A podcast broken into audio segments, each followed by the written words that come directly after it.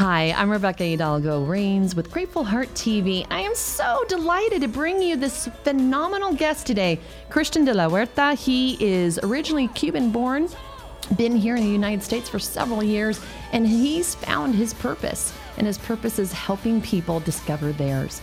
I love everything about this man, his book, and I hope you guys enjoy the show. Welcome to our show and thanks for joining us. This is Grateful Heart, the motivational Arizona real estate and business show. We're here to inspire you to believe in yourself, to dare to dream about your infinite and divine possibilities, to blow open your mind to creating your most abundant reality possible, as our thoughts are so powerful. I found turning my own personal grief into gratitude raised my vibration to be in tune for receiving prosperity, health, and connecting to God's source. I'm your host, Rebecca Rains of Integrity All Stars at Berkshire Hathaway Home Services, and I have been selling homes here in the Valley since 1993. If you have any questions and are watching us live on our Facebook page, you can comment and we will do our best to answer while we are live on the show, so do not be shy. Today on our program, we have some great guests for you. Live from Phoenix, Arizona, it's the Grateful Heart Show with your host, Rebecca Rains. Thank you, everybody, for joining us at Grateful Heart TV. Well, I guess it could be nighttime if you're watching later on, but it doesn't really matter because here we are today with a fantastic guest I am so excited of author Christian de la Huerta, Awakening the Soul of Power How to Live Heroically and Set Yourself Free. It is such an honor to bring him on my show today. Good morning. How are you, Christian? Did, please tell me that I said that correctly. You said it great. Thank you so much. And you spoke, you said it beautifully, perfectly. And thank you so much for having me on the show. Why? I've been looking forward to this. I have been too. Your book. Now, Rebecca is incredibly vain, and I hate wearing these, but for a lot of our talk today, I'm going to have to throw my, my eyes on, as I call it, because there's some profound questions that I'm really excited to ask you. And for my audience who doesn't know who Christian de la Huerta is, you have been a motivational person in a lot of people's lives for going on over 30 years. Am I correct in saying that? Yeah. A long time. And I literally this morning, I was on a call with somebody else and they said something very profound to me and it made me think about the episode we were getting ready to launch today with you and what was so it, it was about that pain can be the catalyst for change and more and more that I explore this topic, I am finding that almost every person that I get to interview has their story. Has their story of where they began, has their story of where they're going, where they've transformed, and what's been the catalyst for you to write such a wonderful book to share with others. So, if you don't mind, Christian, rather than me tell your story, I'd love to hear it from you. As a little boy in Cuba, tell me where where did we go from there? Yeah, it's a great way to start um, because I think that that the fact that I was born in, in a communist regime is kind of ironic in that I'm writing about personal empowerment.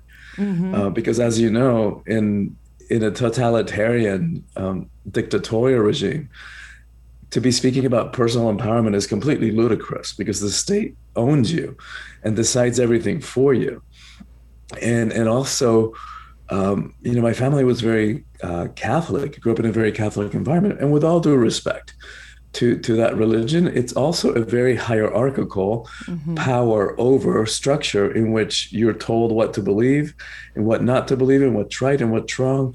So, so the journey of empowerment for me has been interesting and challenging. Um, and, you know, my adolescence was one long depression as I struggled with with issues of you know existential questions of self acceptance and trying to find a way a place for myself in this religion in which I was raised, um, and so I know self doubt deeply. I know self hatred, even, um, and what what's powerful about that is that using the teachings and the mindset and the understandings and, and the healing techniques that I share about in this book mm-hmm. have completely transformed and healed that. Like these days, no matter the circumstances of my life, you know, whether a relationship works out or it doesn't, whether a, a project succeeds or it fails, I never question my my sense of my sense of, of worth. It's like that is so established, it is healed permanently, and nothing can shake that. That is so beautiful. So, at what age? Because you came over from Cuba at what age? I was 10. You were 10. So, you basically grew up in this regime, come over to the United States, and then I believe, if I know enough about your story, your mother raised you. Where did you grow up? Well, you know, both my parents. My oh, parents. both of your my, parents? Okay. Yeah, yeah, yeah. My my dad was a psychiatrist, and you know, one of one of nine kids. And when we left Cuba, I was ten. My older sister was twelve, and the youngest was in my mother's womb. Uh, so when we came to the states, uh, my sister was my youngest sister was born in Spain, and we lived in a rural town in Georgia, which which had a psychiatric hospital uh, where the Cuban psychiatrists could practice as they were getting licensed to practice here. And you know, as you can imagine, I didn't speak a word of English. Um, it was to say that it was culture shock. It doesn't even begin to to capture the, the that experience. And I was really shy. I was very introverted. Um, I think probably innately, but also because my my parents were counter revolutionaries, so they actually conspired against the Castro regime. Wow. And their pot of friends, um, they were the only ones who either didn't spend 20 years in jail, in prison, political prison, or who weren't just shot outright. And so there was an implicit message, mm. you know, that like the kids didn't know what was going sure. on, but there was an implicit message to not be seen too much, mm-hmm. right? To like just hide your voice. Hide. Yeah. Yeah, yeah, yeah. So you know, so so I think that was part of the reason that I was so introverted as a kid. Mm-hmm. And then when I came to the States without speaking the language, I think that was even deepened and intensified. The upside is that you know one of the one of the benefits of having been raised in a communist regime is that we had a TV, but there was nothing worth watching. Mm-hmm. So I'm really grateful that we grew up reading. reading Yes. And and that we grew up inventing our own games and pastimes. And so sad to me to see how many kids these days just with their with their nose to the screen and right. not playing outside. And so one of the, the results of that is I became a good student because mm-hmm. of this deep appreci- appreciation of books and language, language and words. And interestingly, I had 4.0 in high school, mm-hmm. except for one B one semester. Um, and I, of course, I didn't set out to do this intentionally, but that one B, one semester in my senior year was enough to take me out of the running for valedictorian. And, you know, what I, I didn't do this consciously, but looking back on it, I know that I did that to sabotage my GPA because there is no way, um, Rebecca, that I could have gotten up in front of a room of hundreds and hundreds of people then to deliver the valedictorian speech. There's just no way. Oh, I'm getting um, chills all over the place. I definitely relate to the, your story you're sharing right now. So pe- please keep going. I didn't mean to interrupt. Yeah, and I want to hear about your side of it. But the, the point of it that I really want to make is that I know that all these fears, all these, mm-hmm. all these self doubts, um, that that we allow ourselves to to be held back by. I know that it could be all healed and transcended because these days right. I speak all over the world. I've spoken at dozens of universities and on the TEDx stage. So so that's really the point of the story to to give hope that all that stuff can be transcended. Absolutely. Well, I think the thing is is we all run into things and we have a choice to either stand up and fight for what we believe in, be our authentic self, or we stay in the shadows. And what I thought was so profound because I've been on my own journey and so much of your book I did relate to because of this. As you go down that path of self discovery, you always, always, without a doubt, come to a certain place where you're like, oh my gosh, I think, I think I'm starting to get this. But we all get to that place differently, don't we? And yeah. but it doesn't always have to be pain, but it seems that that is the easiest mechanism for those of us to kind of snap out and awaken to then maybe ex- start exploring. But when you're in the shadows, and this is one thing that really struck out at me, and I'm see if I can find it real quick. It was you were talking about, oh, I know what it was, the cost of people selling out on what's the cost for people selling out on their power.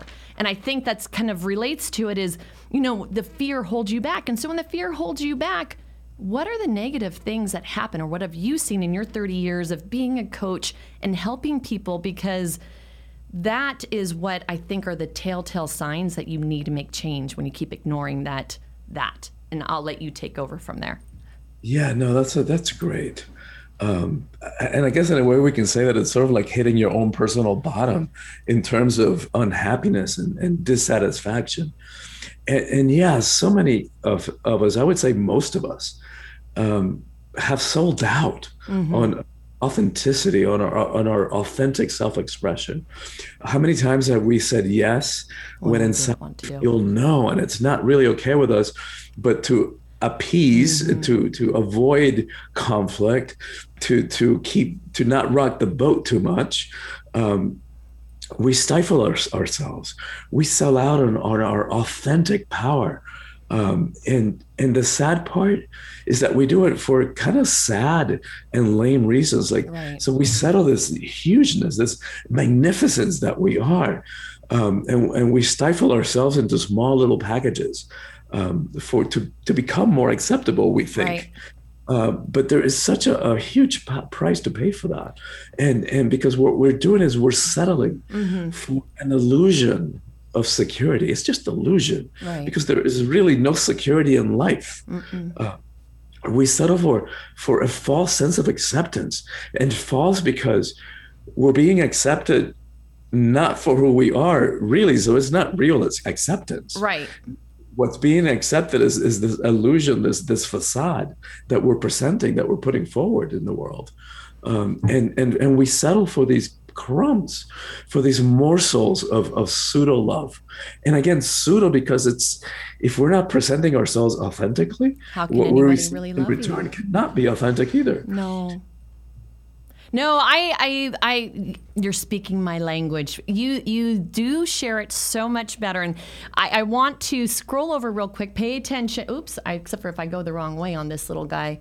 Fry, what happened to my Word doc? Oh, goodness. Well, we'll just pretend and he'll come back over on break and help me out with that. But where I was going with that is there were certain things that came up when I was researching you in preparation for today. And what I loved was your TED talk on breathing. A, just the fact you've done a TED talk, like I, that is a dream of mine, and I know I'm going to achieve it one day. But the fact that you've done a TED talk, and when you were doing your TED talk, I found so much in your breathing speech. Can you give our audience just maybe like a two minute version of your TED Talk? Sure. Um, you know, bottom line is that it's all about the breath, right? The, the breath is at the core of, of every meditation practice. It's at the core of yoga. It's at the core of, of, of most spiritual traditions. And if we think about it, in most spiritual traditions, the same word, one word, can mean spirit or breath, depending on the context. So if we think about pneuma in ancient Greek, from that word we get pneumonia, um, both meant both lung and spirit or hmm. soul.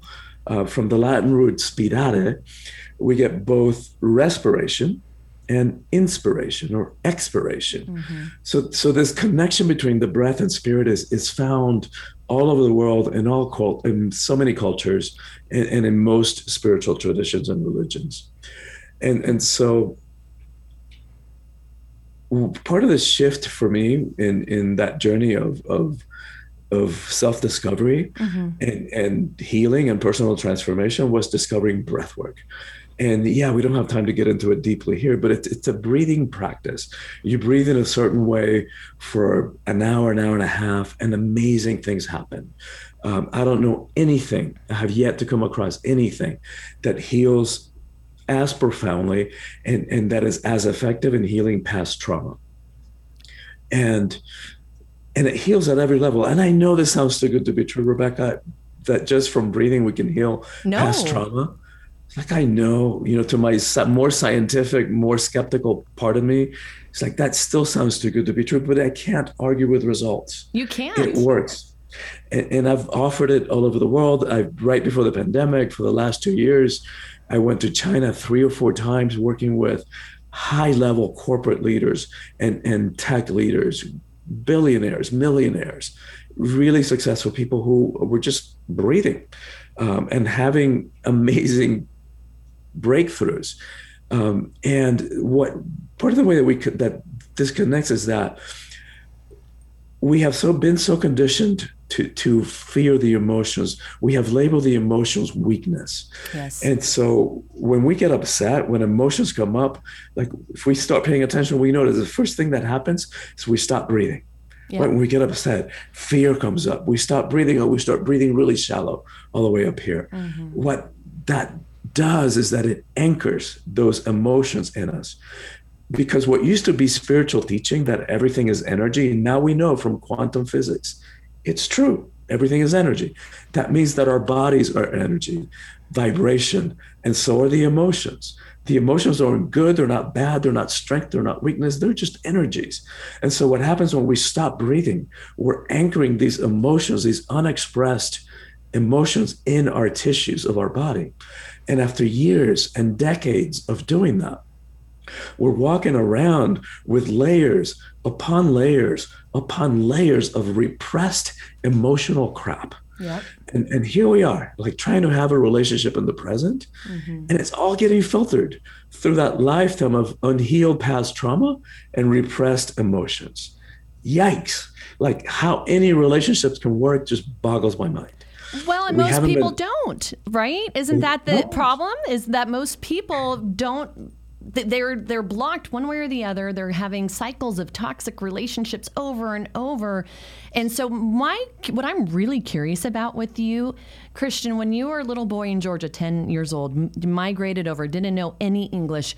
I was born in Mexico City. My dad was married a few different times. I was they divorced when I was a year old, so I actually learned my English in San Francisco as my first language. But my brothers came over, my stepbrothers at your age, and they both all three of them actually have pretty heavy accents still and it's really interesting while you were talking about your experience, I remember their experience coming over and getting into middle school and junior high and not being able to communicate and how hard it was for them to be accepted. And all we're doing, I think, our entire life basically leads us to this end path of did we discover love? Love of self love of others love of god love of everything. And i love how you ended your book talking about love. But i'm not i don't want to give any spoilers so i won't i won't say how you got there but what I want to know is how you started Christian, because I'm picturing little Christian speaking Spanish in Georgia at the age of 10. And now we have Christian all these years later who've been helping so many countless people for 30 years. What awoke you to wanting to help others? You know, that's a, that's a beautiful question. I think I always had a sense of, of mission. Um, a, sense of making a difference in the world. And at different times it looked differently. So so as i said you know i grew up catholic. So in the beginning i thought i wanted to be a priest. Then i thought i wanted to be a, a, a psychologist like you know, your dad. in, in that mental mm-hmm. health field like my father was. Mm-hmm. um, and, and, neither one of those paths turned out to be what, what was the one for me. Um, i certainly didn't want to go to medical school. Um, and so the way i mean but the the the path as you started to point to it all begins with self acceptance mm-hmm. um, and and the only self acceptance makes possible self love mm-hmm. and the only way we get to self acceptance the first step is self awareness we can't heal what we don't see. Right. So we've got to get to know who we are and why we do the things we do mm-hmm. and why we why we get triggered by certain situations and certain people and why we get caught in these patterns of relationship like you were talking about. Right. That sometimes feel like we're in the same old boring movie just over with a different lead actor but it's mm-hmm. the same movie. We've been here before. So why do we do the things we do and why do we get caught in these patterns of behavior um, and relationships. And, and so the only way that we can find that out is by going inside because that's where all the answers to all our questions are. So when did you go inside? When did you first go inside? When like that that is for me that is what really excites me to learn because I know when what happened for me and I'd love to know with your story what at what age did you discover this desire to help others and after obviously after you looked it within well for me it was it was young because those existential questions became existential for me right it became it became a matter of like really figuring out who am I, who am I, and what am I doing here? Right. Because from a young age, I knew that I was gay, mm-hmm. and, and, so try to reconciling this desire to serve the sacred or, or God as I understood it then, with in a religion that told me that I was going to burn in hell for eternity. Um, and, and so that explains why my whole adolescence was was one long depression, and it it helps understand the self hatred because there was just no way to reconcile that.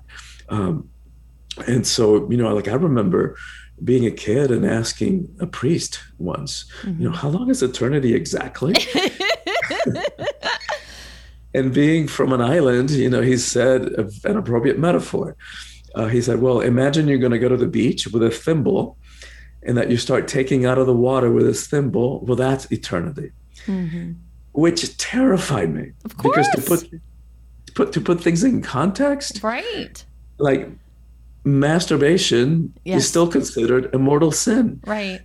Not to mention the unmentionable sin that I was really worried about. Right, right, right. Well, at some point, you found your own self love and you were accepting of yourself. And that's, I believe, where you found your power. So, when we go to the title of your book, How to Live Heroically and Set Yourself Free, it's the subtitle to Awakening the Soul of Power. You found your soul of power. And I do love throughout your book, you have um, what do you call them? Power practices in every chapter for somebody to then go and back and reflect on their own lives, which I thought was absolutely beautiful. Um, so, with that said, I do want to take a super fast commercial break and we'll be right back because I want to share with you my own story. And when I listened to your podcast with Jason Zuck, what resonated with me. We'll be right back. If you're looking for a mortgage, you need a personalized plan, not a click button get mortgage option. My team and I have saved families thousands by proactively planning their home purchase or a refinance. Buying a home is a huge decision and it deserves a strategic approach. My team and I provide a comprehensive mortgage plan, including a complete credit analysis outlining the steps needed to improve your credit score and help you qualify for the best rates and terms in the market. Visit us at tkteam.us today. We'll ensure you get the best guidance so you can make the best decisions. The TK team moving you forward. Hi, I'm Rebecca Hidalgo Rains with Berkshire Hathaway Home Services. I've been selling homes here in the Valley for over a quarter of a century already. I want to say that experience truly matters, so when you're looking for your realtor to help you either buy or sell your biggest purchase of your life, I hope you'll consider using me. However, my experience doesn't matter nearly as much as my clients' experience. I dare you to Google me. You'll see nothing but fantastic reviews because I truly care to help navigate you and your family to the very best experience you'll ever have with buying a home. Hi, my name is Rob Sell. I'm with Sell Home Inspections. Been doing home inspections in the Valley for about 20 years. I do a variety of home inspections from new builds, resale, commercial, multifamily units, fourplexes, duplexes, and even on up from there. I can be reached at 602 908 7355. Again, 602 908 7355. Thank you, and I appreciate it, and I look forward to hearing from you.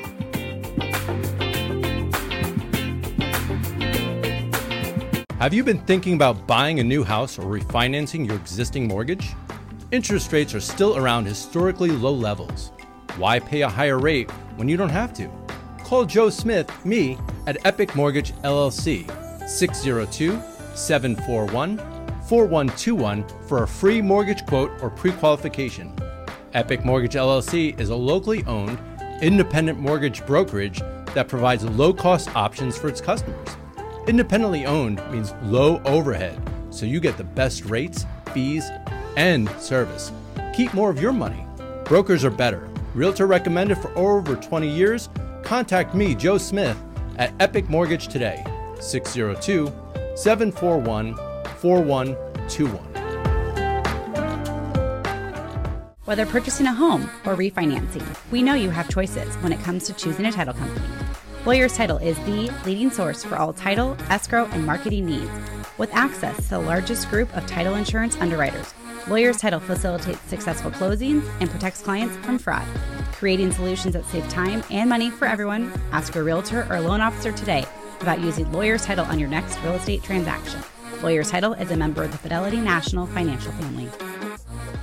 And we're back. That was a quick commercial, I promised. Hey, and so right before you left, I was sharing with you that I had a really big connection, Christian, when you were talking with Jason Zuck on your podcast.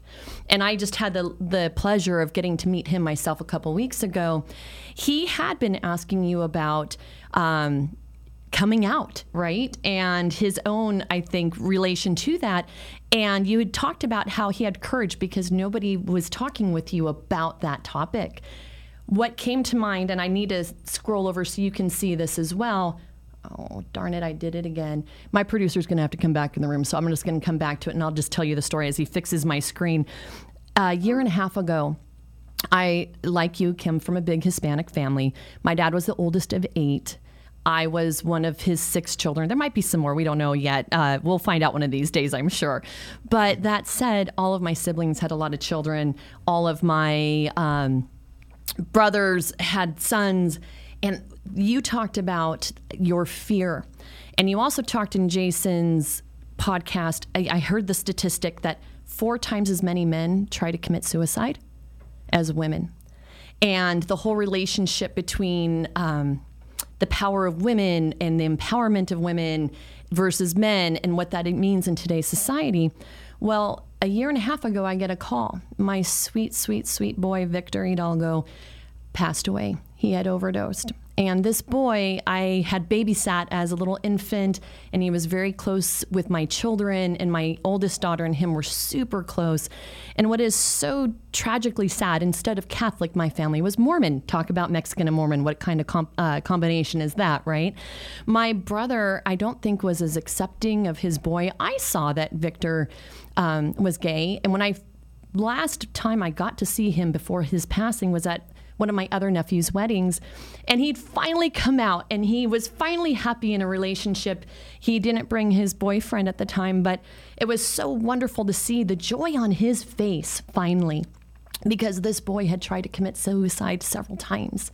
And my brother had never wanted to share that with the family. I always found out about it after the fact, and I was never supposed to know about it. Talk about the shame that they were throwing onto this poor boy.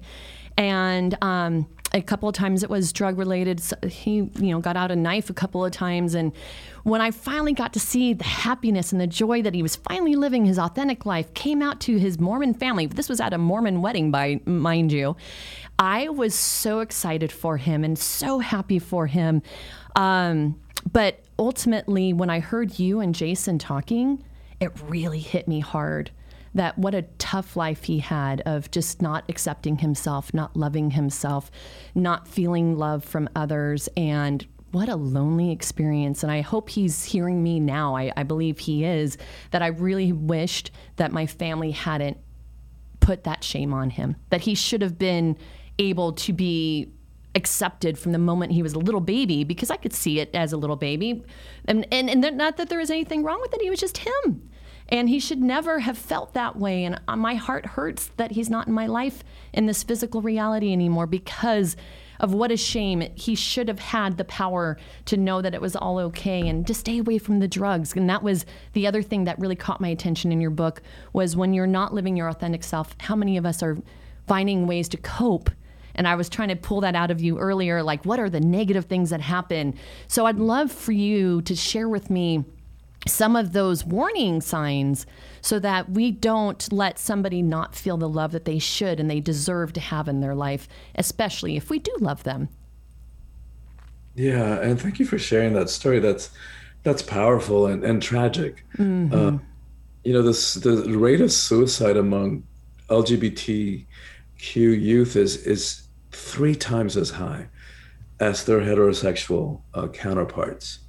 Um, and, and that's tragic, right? And it all has to do with self acceptance. Mm-hmm. And most tragic, I find that it's all related to religion mm-hmm. and the misunderstanding, the mistranslation of, of teachings that were written, you know, thousands of years ago and that were taken out of their moral and historical context. Um, you know, in, in the Christian tradition in which I was raised, um, there are basically six texts uh, that are interpreted to to to to give reason for the making wrong for the uh, for saying that that homosexuality is a sin all of those have alternate interpretations you know by biblical scholars mm-hmm. scholars which i'm not um, but but what i find most tragic about that is is you know it's like like these teachings that were translated and retranslated and taken out of their more cultural and historical context. So, like, how do how do we navigate what's right and what's wrong? Um, because you know those teachings were written at a time where where women weren't even human, right? You know, where women were property. Mm-hmm. So, am I going to base my my my determination of what's right and what's wrong by that? It's like I don't think so, and you know, I don't believe in abominations, right. even though I was told by by by my by Catholic religion mm-hmm. that I was an, an abomination in the eyes of God. Like, like what a thing to, to, to tell anybody. But if I were to believe in abomination, it's it's the externalization of the divine. Right. It's when religions are used to to to to you know to cause violence. Um, if because that externalization externalization of the sacred it's the source for so much conflict and, and for so much war mm-hmm. and for so much violence in this world um, and for what i call the, the, you know the theological pissing contest. My god is bigger than yours. Right. And it's just twisted. It's a twisted way of interpreting the sacred that would have nothing to do with any of that. Well my idea is that religion is truly man made for power. And that's my own personal belief. I don't find that I need to go to a church external of myself. I personally love to connect with God my own way through meditation and, and breathing practices. Um, but I do a thousand percent agree that it is the source of so much trauma and so much pain for so many people. And we just need to learn to let that go, right? And just be in a place of love. Um, one thing I think is really cool this is not your first book. You've written other books, and one of them was in the topic we're talking about right now. And please help me with the name. I know it's in the back of this book here. Uh, coming out spiritually. Coming out spiritually. Okay, so that's why I was laughing when my assistant named my podcast with Jason. He yes. was literally talking about not being gay. He was talking about coming out spiritually in a professional setting. And as a lawyer. As a lawyer, and me as a realtor, kind of the same thing. And so that's what we were talking about. And then I coming to read this, and I'm like, oh my gosh, what what kind of coincidence? And I know Jason doesn't believe in coincidences, coincidences, and neither do I. So I'm really one one wonder about the timing for us to connect. And the thing that I think is so cool is you're reading two more books. This is a series. This is one of three books, correct? Yes, yes. The series is titled "Calling All Heroes." So it's about what does it mean to live heroically in the 21st century. When we don't have a horse hitched outside we don't have the armors and the demons to slay except the ones in our own heads. Uh, so this first book is like all right how do how does how does a hero step into power? In a way that's not about hierarchy control fear force domination manipulation. In a way that doesn't require that we push anybody down step on them put our knee to their neck in order for for us to prop ourselves up and feel powerful. Um, the second book is about relationships. Like how does how does how do we a- approach conscious relationships from a heroic perspective? And you know, beginning from the perspective that there isn't anybody out there that's going to make us happy and and so as long as we're approaching a relationship Yes. from that perspective Right. you are going to make me happy hang it up forget it because it's not their job to make us Mm-hmm. happy only we can do that. So and then the third book is about um, life purpose and and spiritual leadership. Like like what are we doing here at, at a soul level at a mission level? And how do we dissolve and let go of the ways in which we have been playing small and hiding our light under a bushel and and stuffing ourselves into small tidy neat, neat little boxes because we feel that's going to make us more acceptable but For- there's such a price to pay Such right? a Because- price to pay. Such a price to pay. Well, and we talked about, I, I gave my example of what my nephew experienced in my family along with him.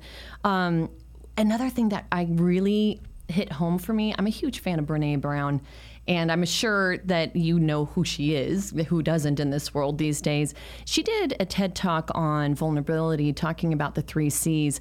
And she went into definition of the word courage which you did in your book as well. And I'm like, ding, ding, ding, ding, ding, because having the courage and please, I know you you talk about all these different word meanings, and I speak Spanish and English, and I think that helps me understand a lot of those um, idiosyncrasies, if you will. But uh, I thought that was really cool talking about courage because isn't courage the opposite of fear? Yes, yes, and and and the word courage. If, if we look at the origin of the Mm-hmm. word, like especially like corazón, which is heart, Heart. Um, you know, c- courage comes from that same root, core. Um, courage in French means large heart, Mm-hmm. courage. Um, and so that connection between the heart and courage we find in in different religions, um, and and it connects to this stepping into power in a different way. Right. you know so so a lot of us have this ambivalent conflicted relationship about power because of what we're talking about you know because because we fear that if we really stepped into who we really are at the fullest that people wouldn't handle us wouldn't be able to handle us. And and that we might be rejected that we might end up alone.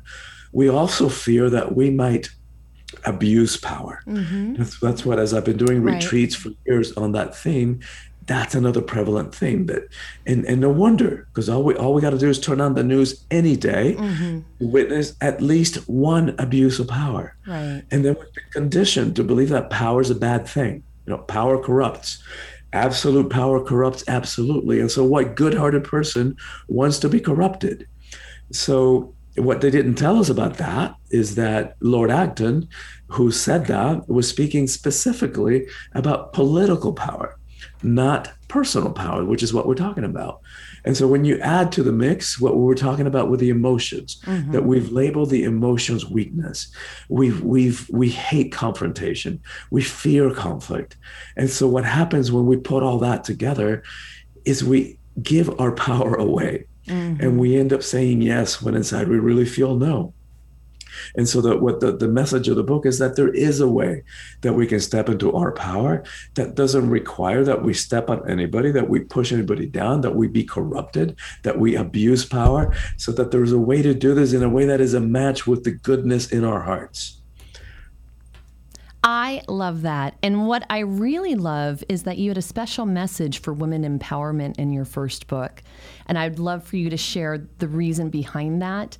Um, I, I know from reading it, but maybe just to give a little tidbit. So for the next person who wants to check this out. Yeah, the, the book is for everybody, but it has a particular message about women's empowerment. And and that's comes from my belief that the empowerment of women is the single most important thing that needs to happen in the world. And it's not to put women up on a pedestal, it's not to idealize women. Women are also capable of abusing power. Of course. It's not to give women more crap that they have to clean up in this world, right? It's because as a world, as a species, we have been working so off balance where it comes to, to power and, and to those energies, the masculine and feminine energies in the world. Um, and so when, when I think about it strategically, like what is one thing that I can focus my energies on uh, that, that is then going to impact other areas. It's like that's what I land on. When women are in 50% of power in this world, we're going to have a very different relationship to war and poverty and hunger and social justice and the distribution of wealth and and how we treat the environment, all of it. So so that's why I have that message about women's empowerment. And by the way, as you were pointed to earlier, without minimizing the the tragic um, you know the, the the effect of of this imbalance of power on women for the last several thousand years, which is which is unacceptable mm-hmm. and no longer sustainable. Um, you know the, the lack of justice and equity between men and women is just like we we need to be done with that. So without minimizing that, men have also been playing paying a price for this imbalance of power, right? So like when you like you were talking about earlier, um, for what was it? It's it's like seventy percent of the suicides in yes. this country are committed by middle-aged men. white men mm-hmm. who are still the ones who hold most of the power in the world. Like so, men commit suicide four times as frequently as women. It's crazy. And, and if, it's crazy. And if we look at longevity mm-hmm. in the U.S., women outlive men by five years. In the world, by seven years. Mm-hmm. So what's up with that? You know, obviously the system doesn't work for men either. No. And I think part of the problem is that we've got this twisted, twisted way of what it means to be a man. And and it relates to this this emotions, this make wrong of the emotions. You know, we've been so condi- conditioned since we were kids. Mm-hmm. Little boys don't cry because you know the underlying right. message only little girls cry and so that's weakness mm-hmm. it's like wait a minute like who said and like you know like we were saying earlier emotions aren't strength and they're not weakness. They're just energies. Mm-hmm. but because of all these misunderstandings we walk around we men walk around like you know these uncaring unfeeling robots. And and who wants to be in relationship with a robot? Um, you know so so there's a price that we paid for that like we were saying before we suppress those emotions they're going to come out one way or the other well you and, know i have to interject this because this is just please. coming up and i'm sure you've dealt with this a lot and all the people you've coached and helped is i have um, been very successful in my real estate practice and career and i have carried just the reverse of what you're talking about where I've always been a leader personality and being strong, a lot of times people would, I would feel this from them that I was being um, a bitch. I was being aggressive. I was being this. I was being that uh, because I was carrying these traits that were associated more with men and coming from my head instead of from a place of my heart. I have, for the last five years, been focusing really hard on opening my heart and sharing love and being more unconditionally loving and accepting of myself as well. But yeah. what I've discovered in all of that and listening to you talking about how it, how people there's a bias, right? And a, and a judgment that people have a pre, prejudice, uh, if you will, for how men are supposed to act and how women are supposed to act.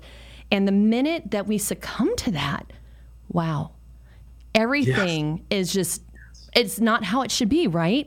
And then when we realize and we wake up, it's okay to be me. And when yeah. we realize it's okay, my real estate career actually exploded the last five years. And it, I don't feel like I did anything different work wise, but my energy changed. The way I behaved changed. I felt like in order to be successful, I had to act like a man or my idea of a man, right? And and and. I think we just have to shred all of that to find underneath the onion layers, if you will, who's left inside. And when exactly. we live our authentic self, aren't we all so much happier? my God, that's that's the the only way we're gonna be happy. Um, and you know, it's like I love the way that you just framed that as a, and, and I write about that too. That the very, very same quality, the exact qualities that in a man we look at as like, oh my God, what a great decisive leader. In a woman, what a bitch. Yeah. Like, Trust like, me, I've been called all kinds of things, and they aren't complimentary, but yet I have achieved certain levels in my business practice that I'm just like, well, that's not fair. Why can't I have the same good association with my behavior that a man does in my world. It's not fair. And I love, I've never heard a man talk about how much better this world will be when the power is more equal between men and women. I Yes. absolutely love that. And I believe it wholeheartedly. I think so too. And and and it and it's all about like you're saying it's about all about authentic self-expression. And and you said it's like yeah, we get to be who we are. I would take it a step further and say it is like we have to be. Yes. Like, it's to. mandatory because that is the only way we're going to be happy. And when we kind of elevate that even to to like um, like there isn't anybody who has the same in this universe or any other universe who has the same genetics, the same experiences that make each one of us unique.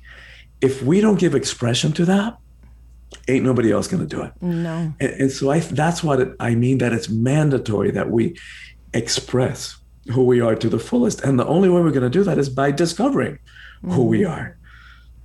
And that's why this journey of self-discovery and being willing to go within and to figure out who we are and why we do the things we do is it's it's heroic It and is it's so worthwhile and so fulfilling. Well, and I love the whole, I, I never looked at it being heroic, but when I read the word about courage, I'm like, that makes total sense. You find your courage in your heart to come out and be who you are, and then everything just kind of falls into place right afterwards. And, and I- Everything falls into place. and I feel like once those of us once we all figure it out right what a what a wonderful place this will be. But in the meantime those of us who maybe figure this out sooner than others we are called to share that message are we not and Absolutely. obviously your your way of doing it is here but you have a few other ways that you are sharing your message and i want to make sure that the audience watching knows how to find you i will absolutely make sure they know all your links before the show is over but what are some of your other offerings i saw on your website besides your literature that you write Yeah. Um, so thank you so much for asking that. In terms of where to find the book, it's available wherever books are sold on Amazon or your, or your local bookstore. Um, and in terms of getting in touch with me, uh, the website is probably the best way, and and that's soulfulpower.com. And for your audience, if anybody signs up to be on my email list, and we all know how easy it is to click unsubscribe down the road if it doesn't work for you. Uh, but for anybody signing up to be on the email list, they'll get a sample chapter of the book about what it means to live heroically. And they'll get some of the power practices that you were talking about that are designed to integrate and apply those teachings to our lives so that it doesn't stay at the level of information. We got plenty of information. We got, in fact, information overload. What we need is transformation. Right, so that's what those those those practices are designed to do, to, to bring about transformation in our lives and in our relationships. And then they'll also get a guided uh, teaching and meditation about trust, which is very very supportive in these days of chaos and uncertainty. And then they'll always on my website they'll also uh, find out information about the retreats, the workshops, um, virtual coaching programs that I offer. Uh, because I'll go back to doing live retreats as soon as it's safe to do so. Um, and um, one of the ways for which I'm grateful for the COVID experience, for the pandemic, is that it's forced me to do what I've known for years I needed to do, which is to develop virtual program because a lot of people are never going to be able to come to of my retreats or just won't.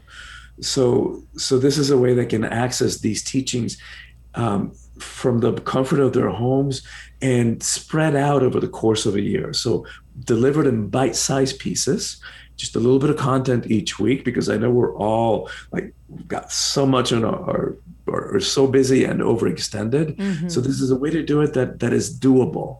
And and here's what's different about the virtual the retreats, the virt- the virtual coaching program, is that not only does it make it manageable in terms of time, mm-hmm. but it it it it, in, it puts into practice. It gives you those practices on a weekly basis, designed to apply those those teachings, and it also provides a sense of community. So I keep the the group small, around twenty people. To, to ensure safety and intimacy, and but it also adds a layer of accountability uh, to keep us doing what we said we were going to do.